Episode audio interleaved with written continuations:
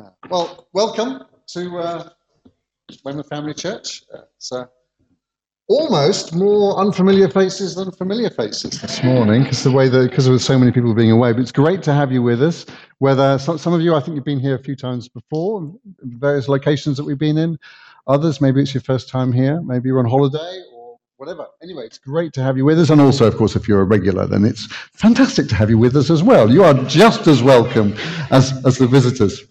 Uh, I also feel like I'm practicing for next week because next week I'm preaching in Bridport. Um, who arranged me to have two preachers back to back? I don't preach very often, and then get two two Sundays in a row. So, uh, and yeah, I feel like a visitor because I also haven't been here the last two weekends either. So, two weekends away, here to preach, then away next weekend. So, I apologise for that. Um, I was away at Motorfest last weekend, uh, hence the T-shirt. I'll explain that in a moment or a bit later on. Did I say my name's Andrew? Sorry if I didn't say my name is Andrew. Uh, I'm part of the leadership support team here.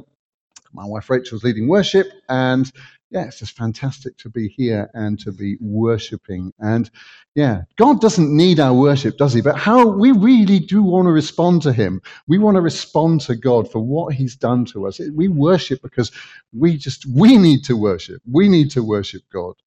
Yeah, God is complete in Himself. God, Jesus, the Holy Spirit. Oh, he's just in that awesomeness. He's created us and allows us to join with Him through the death of His Son Jesus.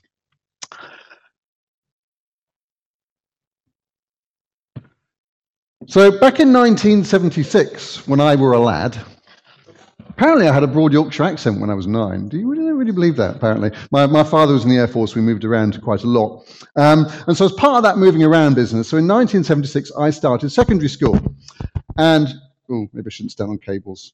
I think these cables might be gone next week, which would be fantastic. So great. Um, so I started secondary school, and it was a school in Yorkshire. Um, hence the accent yes. Uh, and I had a bright green blazer, part of my new school uniform. It was a comprehensive school. And for two terms, I went to the school in my bright green blazer. And then my father, as I said, was in the Air Force, so he was going to be posted overseas. So we relocated down to Lincolnshire. And I went to a different school. So for one term of that first year of secondary school, I went to a different school in, in Lincolnshire. And I had a black or possibly navy blazer.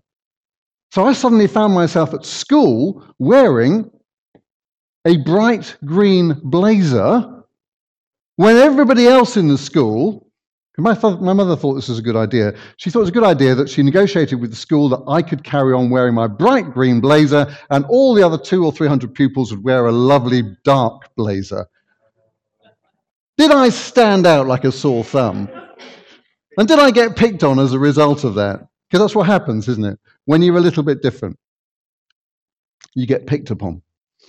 So yeah, so that was my experience of my first year experience of secondary school was wearing a different color blazer from everybody else. And I had some friends, but also, yeah, I, I did attract a certain amount of unwanted and unhelpful attention as part of that. I was I was different during that time. I turned the screen around. I can actually see it without wandering around quite so much. Whoops, and then tip water everywhere. Oh, I need a PA to come and do this for me. Rachel, you wanna do you want the job?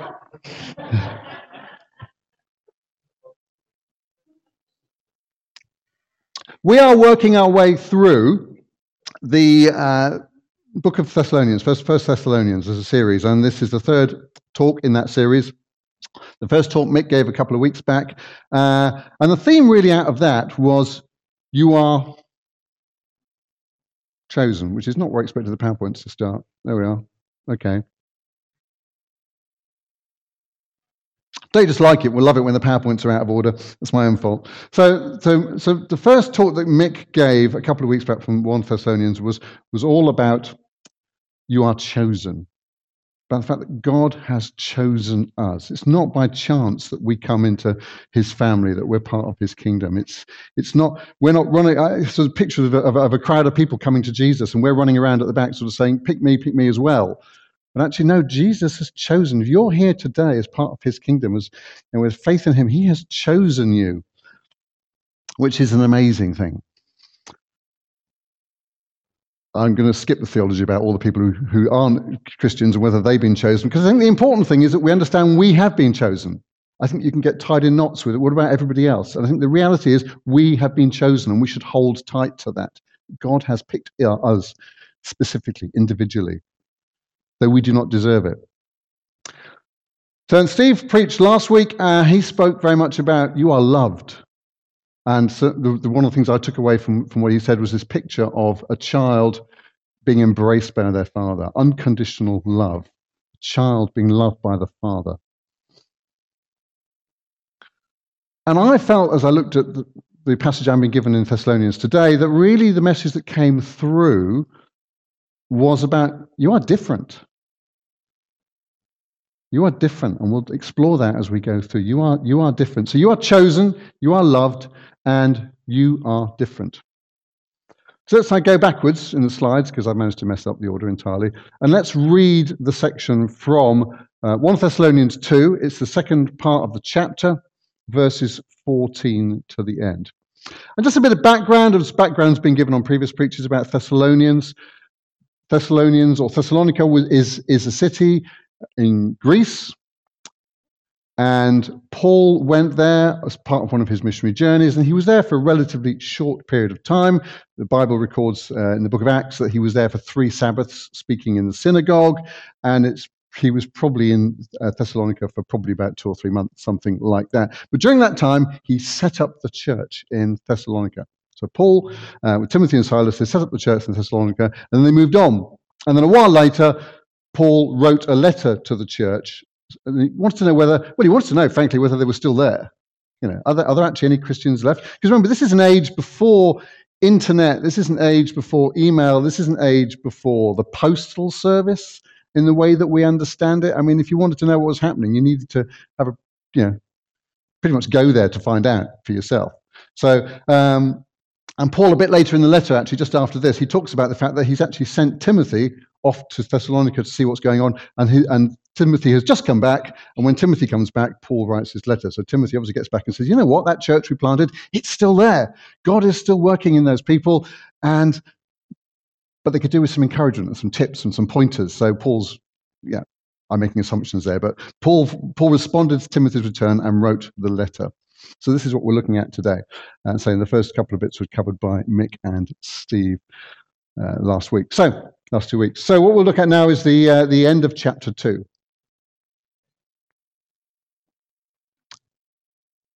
For you, brothers and sisters, so this is Paul writing to the church. His, his letter is addressed to the church. It's not addressed to the leaders of the church, it's addressed to the entire church. Uh, and so it's for the whole church to take on board. For you, brothers and sisters, brothers and sisters in the church. Now, this letter has become part of Scripture. This letter was copied and copied and copied. It was circulated amongst other churches because it was so encouraging and it's become part of the bible. We've taken it as part of scripture. We, believe it's wholly inspired by the holy spirit. So god so paul is talking through this to the church in thessalonica but god is using this also to talk to us. This is talking to us as well so the specifics relate to their situation but a lot of the, the general principles that we'll be going through uh, as we talk through this morning, will be are very much addressed to us. So, for you, brothers and sisters, became imitators of God's churches in Judea. So he's talking about the church there. It's a bit of a halfway through his paragraph, this bit, but, but for you, brothers and sisters, became imitators of God's churches in Judea. So you became imitators of God's churches in Judea, which are in Christ Jesus. You suffered from your own people the same things those churches suffered from the Jews, who killed the Lord Jesus and the prophets and also drove us out. They displease God and are hostile to everyone in their efforts to keep us from speaking to the Gentiles, so that they may be saved. In this way, they also they always heap up their sins to the limit the wrath of God has come upon them at last. But, brothers and sisters, when we were orphaned by being separated you for a short time, in person, but not in thought, out of our intense longing, we made every effort to see you. So this is Paul talking about the fact he, want, he wanted to come and see the church again. For we wanted to come to you. Certainly I, Paul, did again and again. But Satan blocked our way. For what is our hope? Our joy, or the crown in which we will glory in the presence of our Lord Jesus when he comes? Is it not you? Indeed, you are our glory and joy. So, those verses from the end of 1 Thessalonians 2. So, back to this whole theme about being different. And a word that really stood out to me as we went through that was the word imitate. Now, Paul is, is talking there to the church, and he says, You imitate the churches in Judea. The churches in Judea, Judea, Jerusalem, the churches back in, in, the, in, the, in the area of Israel. So he's saying, You're imitating the churches in Judea. And he's specifically talking about you're imitating the churches in Judea in that you are being uh, persecuted. But, but certainly, as I was going through this, the, the idea that, that, that word imitate really caught me. And I thought, let's just talk, think about that a little bit more, just not just in terms of the persecution piece, but also just in terms of, well, imitating the church. I mean, we are, um, as you may gather from the banner, we are part of Commission. Commission is a stream of churches uh, that came out of an organization called New Frontiers. And this particular church is a church plant. It was planted, what, 15, 16 years ago, something like that? 18 years ago? Was it that long ago now? Wow. So but I'm guessing, I wasn't here at the time, but I'm guessing when the church was planted, so it was planted out of Dorchester, that the way the church did stuff was very much based upon the way the church did stuff back in Dorchester. So it imitated the church in Dorchester. And the way the church in Dorchester did it was based upon other church experience. So we imitated. So churches are imitating, they're copying, they're learning from, from, from one another. I thought it'd be good just to go back because we have some clear pictures in the Bible of what the very early church was like in Acts. Because we also look to that. We look to the Bible. How, how should we do church? We should do church not just the way they do it in Dorchester, because the, you know we need to look. Are we in line with Scripture, with what the Bible is telling us we should do in terms of church? So let's look. So hopefully, there we are. Got the order right now. So quick test of your reading ability or your listening ability. Because I'm going to read this then, and I'm just going to get you to tell me what you think some of the, the, the marks of the early church were based upon this passage from Acts 2. Just to make sure you're awake, really. So they devoted themselves to the apostles' teaching and to fellowship, to the breaking of bread and to prayer. Everyone was filled with awe at the many wonders and signs performed by the apostles. All the believers were together and had everything in common. They sold property and possessions to anyone who had need. Every day they continued to meet together in the temple courts. They broke bread in their homes and ate together with glad and sincere hearts, praising God and enjoying the favor of all the people. And the Lord added to their number daily those who were being saved. So we are. And you can, these, this is a picture from the church in the very early days of Acts, and it's in the Bible for us to take, again, it's scripture, so it's for us to take this and apply this. This is a picture for us to carry forward. We're asked, we're not called to reenact the early church. So the early, the early church would also have worn, probably worn sandals. They would have eaten certain meals uh, uh in, in, you know, in, the diet of their day and where, and they would have um, used certain forms of address and certain types of greeting and all of that sort of stuff. They'd have spoken in a different language. We're not called to do any of that stuff. We're not called to imitate any of that. We're not called to reenact the early church. But the church looks back to those early days, and we look to apply these the, the marks, some of the, the marks of the early church, the way they did things. So what, what are some of the things that, so it's really easy. It's one of these sort of, anyway, yeah, go on. See, who's, who's awake? But what are some, what are the, some of the marks of the early church from these passages in Acts? The breaking of bread. Okay, and what do you mean by the breaking of bread?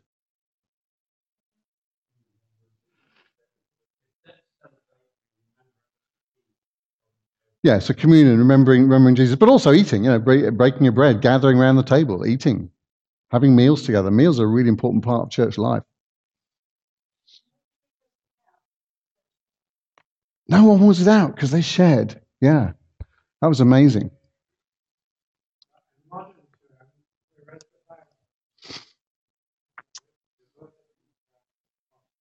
They devote themselves to the apostles' teaching. Absolutely. So yeah, reading, yeah, reading the Bible is, is the way that we, we, we would apply. Yeah, and, and obviously this sort of teaching that we're doing now, and all the other teaching, the many many different forms that happen. So it's that it's that willingness to to learn and to grow and to be open to God speaking to you and moving to you, moving in your life through through word and through teaching.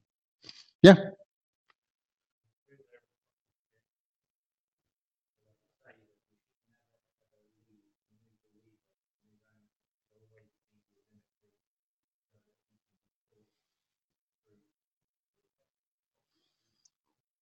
Yeah, so, so certainly the whole thing, what you're saying there, Bob, is about people not going off and doing their own thing. So it's about staying as a group. It's about staying because they met together. There are, there are other verses as well in Acts where it talks about how they met. They met daily in the temple courts. They met and they encouraged one another, and more and more people were drawn in. So these are just some of the sort of sort of images of the early church in Acts, and I think it's, it's not unreasonable to assume that many of these, all of these things, would have applied to the early church in Thessalonica as well. And, and remember, Paul went and set this church up. He went into Thessalonica. He created you know, the set up the church there, and went away after a few months' time, and, and left them without any experienced Christians, if there were many experienced Christians around in those days. Remember, it's a very new faith, really. Uh, you know, you're talking about sort of 20, 30 years or so after Jesus had died. So it's so it's still very new faith and relying very much upon the Holy Spirit to do his work in that community. And it's been so encouraging for Paul to hear that, yeah, the church is still there and it's growing. And it's, uh, well, it doesn't actually specifically say it's growing, but I, I, I yeah, it's not reasonable to assume that. Certainly the Lord was adding daily to the numbers uh, in the, the early church in Jerusalem. So the question for us is just is, is who are we imitating? Who is who is talk about the church, talk about our church and, and, and where we get our cues from as to what we do. So, you know, what we do in our traditional churches, but also what we do from, from the, uh, you know, the way looking at the early church in the Bible. But in terms of our own lives, who, who are you imitating? Who do you look to as a role model in your life? I mean, how many of us, for example, regularly read Christian biographies? Yeah, anybody? Yeah, yeah. So it's um, who and who watches. Uh, I'm always wary of talk, talking about things like Christian films and stuff and Christian books because at the end of the day, a book isn't a Christian and a film isn't a Christian. It's it's it's people who are Christians. It's not books and films and stuff. But I think there's a real encouragement to think about who are you modeling, who are you looking to, to to model yourself upon. I mean, Paul talks about, uh, and Steve mentioned this last week about Paul. Paul said, you know, imitate me. And there was a couple of other verses as well. Remind me, Rachel. One of the other, some two of the other verses some of the other verses he talked about. Um, I'm putting you on the spot. Rachel's Bible knowledge is somewhat. We talked about this in the car yesterday. She's pulling faces at me now. Um, right. Anyway, so the, but Paul, in a number of places in the in, yeah in his letters, in, encourages people to imitate him and to and to look to him. And what Paul is not saying there is he's not saying I am perfect. He's not saying I have got all the answers. I've got everything right. But what he's saying is, look, you know, you know, I, I, I'm setting a certain standard. Look to me. If you're not sure, look to me. If you want cues about this, and for all of us, I mean, who do we look to in our own lives? Uh, and I would just encourage us to, to be active and to and to want to move forward in our Christian life. At the end of the day, we didn't become Christians. It wasn't just a case of God saying, uh, or saying, "Yeah, I've become a Christian. Great. I'm now going to, you know, my, my ticket is sorted. Got my ticket, got the golden ticket. I'm done, and now I can just carry on." But actually, the Bible is very clear about this. there's, there's an encouragement to grow, you know, to, to work out our salvation with fear and trembling. There is a, it's an ongoing process. Yes, Jesus died for us and we put our faith in him and, that, and, and through grace we are in him and we are secure. But it doesn't stop there. God is building a kingdom and he's using us to do that. So my encouragement to all of us is to think, well, who are we imitating, and, and make an active point. and who, what other and what other stuff is coming into our life that maybe isn't so helpful. You know, it talks about the eyes being the lamp of the body. What do you see? What do you watch? What do you read? What goes in? What do you allow to go in?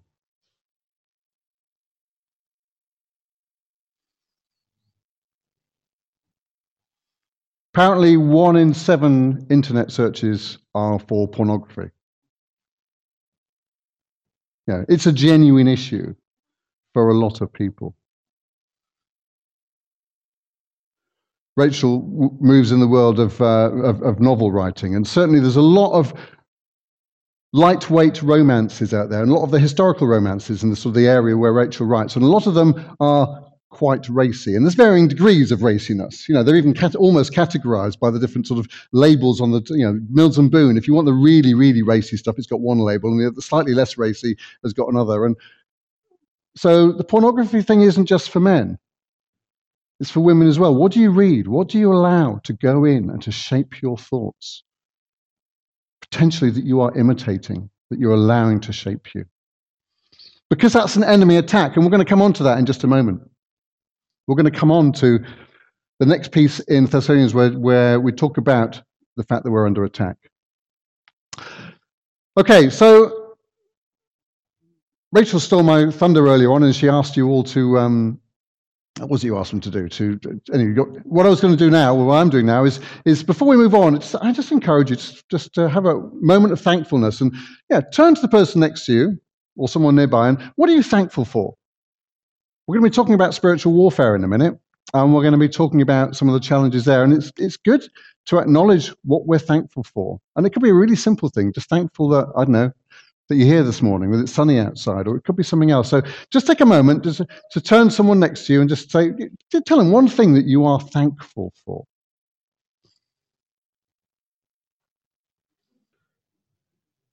So many of those aspects of the church that we looked at just now are things that the world would look at and say, well, people being nice to each other and encouraging one another and sharing stuff and being generous, and that's all good stuff, isn't it? I mean, how could how could uh, how could anyone really object to that? Um, and yet, they were under attack. Again, I've missed my slides up here. Well, I haven't missed the slides up. I wasn't entirely sure how the order would go for this this morning, so I am jumping around a bit backwards and forwards, so I apologise for that. Um, but previous verses. Um, so, for you, brothers and sisters, became imitators of God's churches in Judea, which are in Christ Jesus. And particularly in terms of the imitation, you suffered from your own people. So the Thessalonians suffered from their own people the same things as the churches in Judea suffered from the Jews.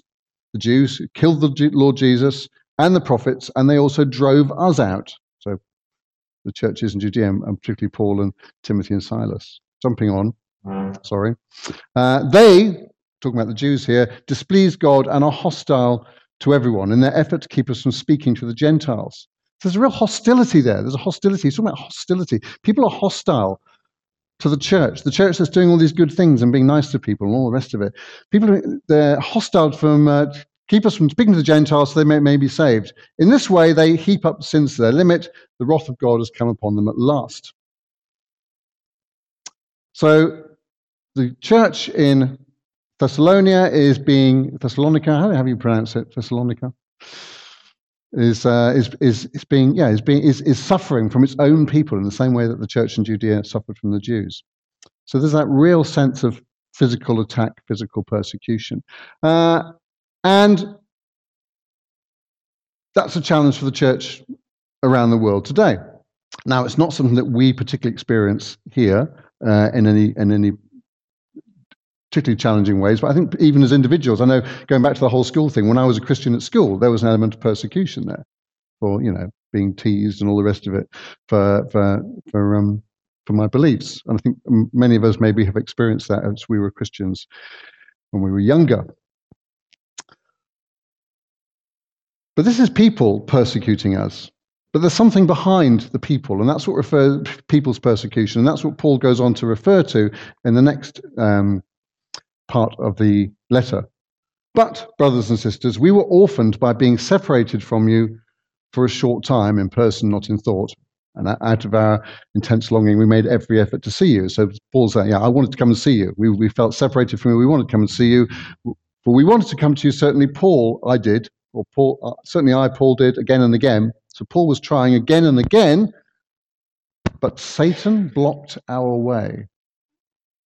That's an interesting little line there. Satan blocked our way. Now, back in Acts 16, I think it is, uh, Paul and Timothy and Silas were prevented. It says in the Acts that they were prevented from going to Asia by the Holy Spirit. Here, Paul is saying, I'm being prevented from coming back to you guys in Thessalonica by Satan. Holy Spirit stopped me, Satan stopped me. Now, we have no idea what that actually looked like. How, how, in what way did the Holy Spirit actually stop Paul? In what way did the Holy Spirit, did, did Satan actually stop Paul in this case? Um, but Paul certainly was aware of the difference. Paul had a sense of discernment, the gift of discernment. He could tell that this is a satanic attack. Um, and this is where, if this was a film, this is where the lights would go down and the clouds would come over and the music would get a bit, because we are under attack. We have a very real enemy.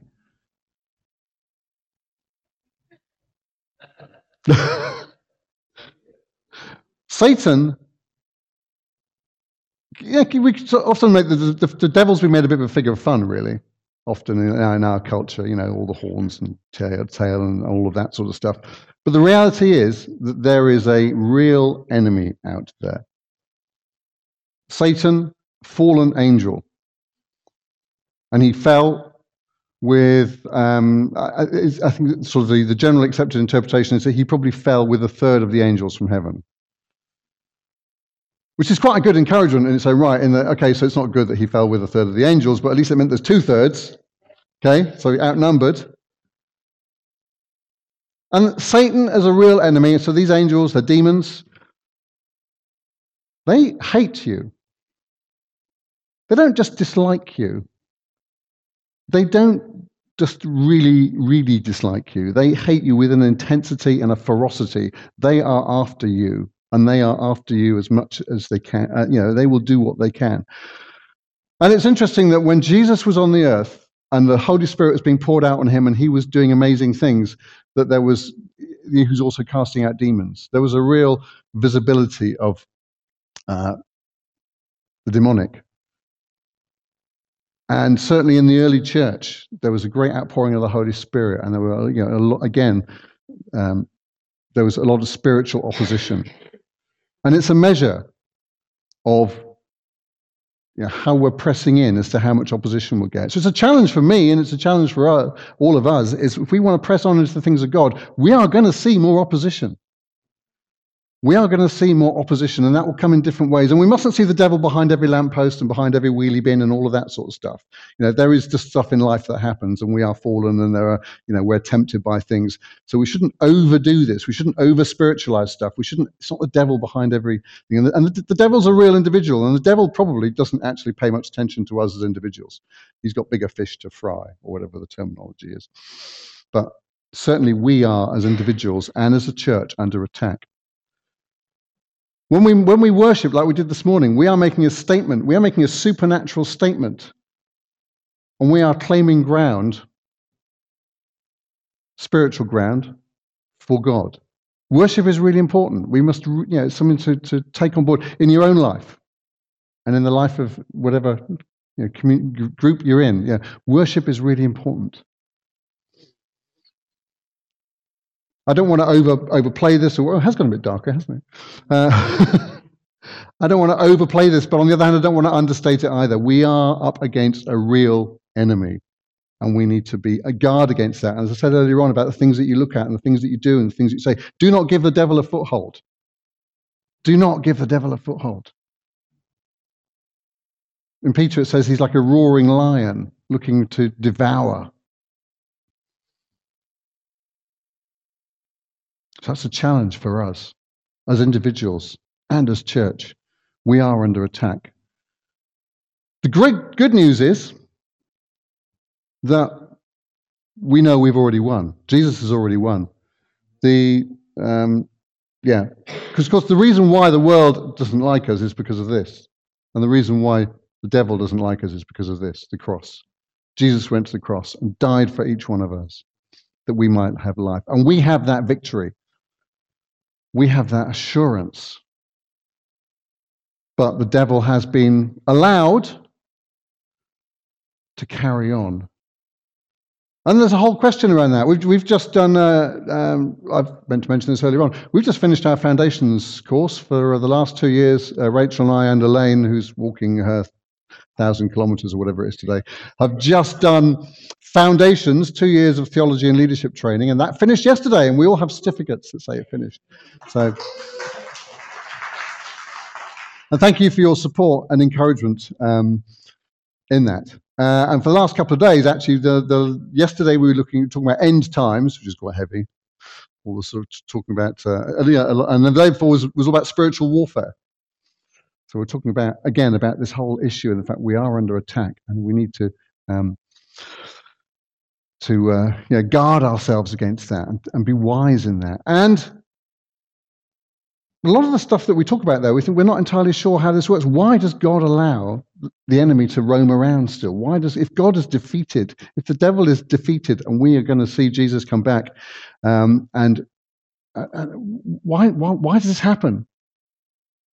And there are lots of other questions, you know, like uh, like the one right at the start about, well, I'm chosen. What about all the people who aren't chosen? And you know what? There's stuff that we can't answer. There's stuff that we can't answer. And I think if we could answer it, I would be concerned because it says, uh, is it, it's in Corinthians, it says that God's foolishness is greater than man's wisdom. We, are, we worship a God who is so far above. We, there must be mysteries. There must be things we cannot understand because otherwise it's not, he's not God. He is beyond our comprehension. But through his grace, he came to earth as Jesus, his son Jesus and connected with us and allowed us to put our faith in him and went to the cross and paid the price for each of us. So we are under attack. There is a very real attack on us, and that was that attack was stopping Paul from getting to Thessalonica. Um, and there's a bit in Ephesians where they put the full armor of God on. So these guys are all wearing the uh, well, they're, they're, medieval reenactors in this case, looking somewhat bored. Um, but you know, an illustration of the, the full armor of God. And then we come to the end, and Paul's talked about this. So he's talked about the fact that you know you guys in Thessalonica, you're being persecuted like the church back in Judea is, and and I've been stopped. I've been prevented from coming to see you by the devil. Satan has stopped me from coming to see you. But he ends this chapter, uh, and the book wasn't written in chapters, by the way, the chapters have been added later on, but he ends this particular section by saying, For what is our hope, our joy, or the crown in which we glory in his presence of law when he comes? Is it not you? Indeed, you are our glory and joy. For what is our hope? Whose hope? Who's he talking about here? Who are the our? Who are the and, and, and, the crown in which we will glory? Who's the we? Who's the our? This is the people who wrote the letter. This is Paul and Silas and Timothy. Our hope, our joy, our crown that we will glory in. Hang on, don't we normally talk about glorifying God? This is Paul talking about his glory. And who's his glory? In the presence of the Lord Jesus when he comes, talking about the second coming. So when Jesus comes back, who will our glory be in? It'll be in you. Is it not you? You are our glory and joy. And Paul is looking at the Thessalonians and encouraging them, You are our glory. Of course, we worship Jesus. But there's a, there's a, there's a hint there of rewards. The rewards, the crown, the rewards that we will get in heaven. And again, that's not an area to really dig too much into. I mean, if you like, if you like Rachel and I, we're we're really big on we collect nectar points and we like to uh, maximize our nectar points. Every now and again, Sainsbury's do a special double up, and they will. You can get you know, if you cash in this many nectar points this week, you get twice as much value, and you can buy twenty pounds more. Anyway, and and and we work hard to make sure we get the absolute maximum value out of our nectar points. We really do. We can spend hours in Sainsbury's oh, just totting it all up. And when I first really cottoned on to this thing about rewards in heaven, you know what? My I'll be honest, my first thought was, oh, how do I get the most out of those rewards in heaven? How do I maximize that? How do I, you know, my nectar points in heaven? How's that going to work? I want to, I want to get the maximum. You know, I want the biggest house. You know, I want the, I want, I want, and, and, and you know, it's not like that. What's the first commandment? The first commandment is is is, not to is not to gather your nectar points in heaven, is it? it, it what is it? It's the first commandment. Is love the Lord your God with all your heart and all your soul and all your mind. That's the first commandment you know? And so that's what we do. We it's not about pursuing the, the, the, the rewards. There will be rewards in heaven. And that's worth remembering you know when you're thinking there i've got my golden ticket but you know and i've also got grace. So it doesn't matter if i just step over here occasionally and do this thing that i probably shouldn't do you know? That does matter. It makes a difference. It makes a difference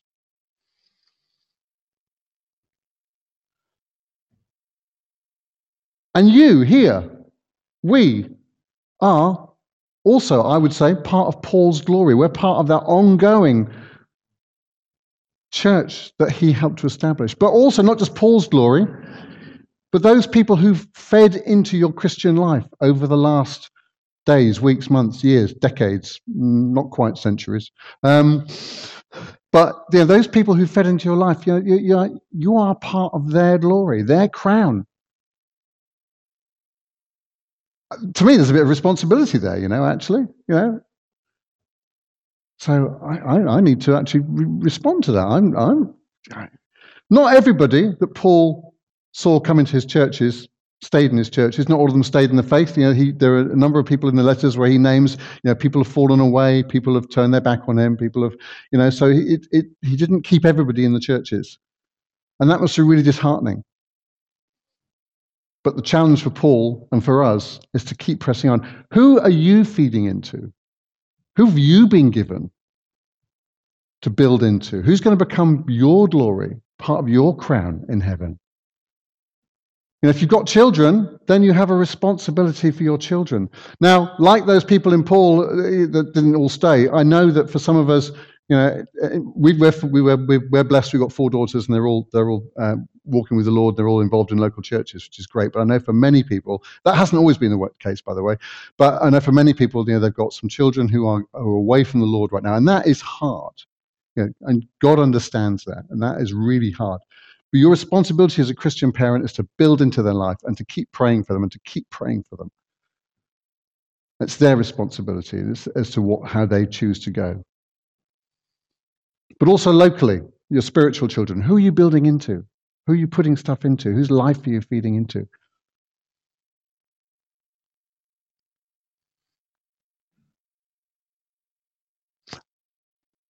I want to give, make that a practical thing right now. I want to give us an opportunity to build into one another's lives.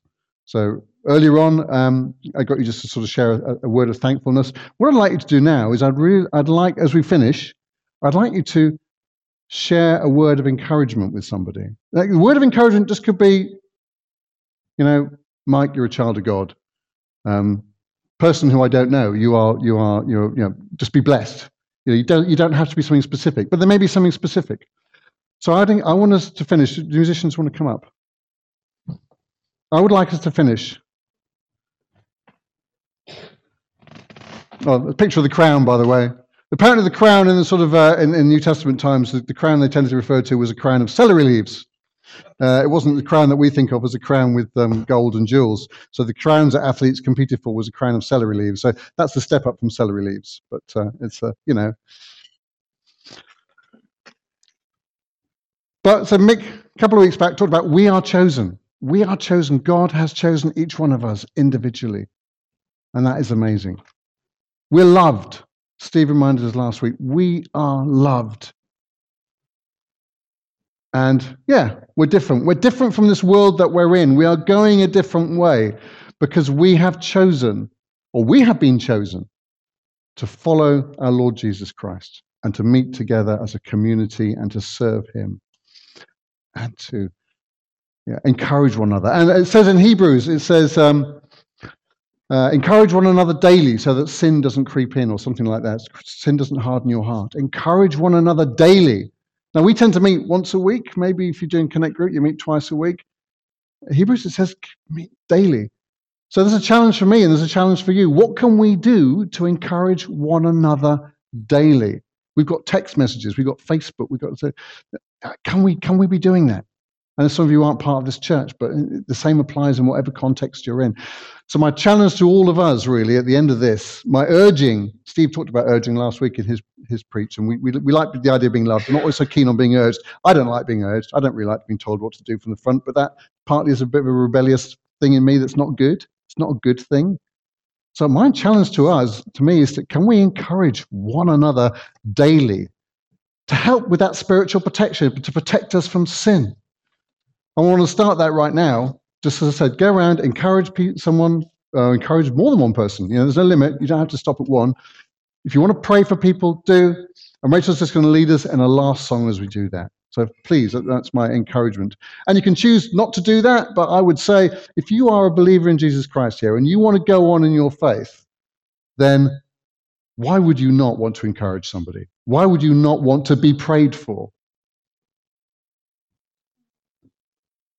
So let's do that. Let's encourage one another. Let's pray for one another. Let's see God build us up, strengthen us. We want to push into the things of Him.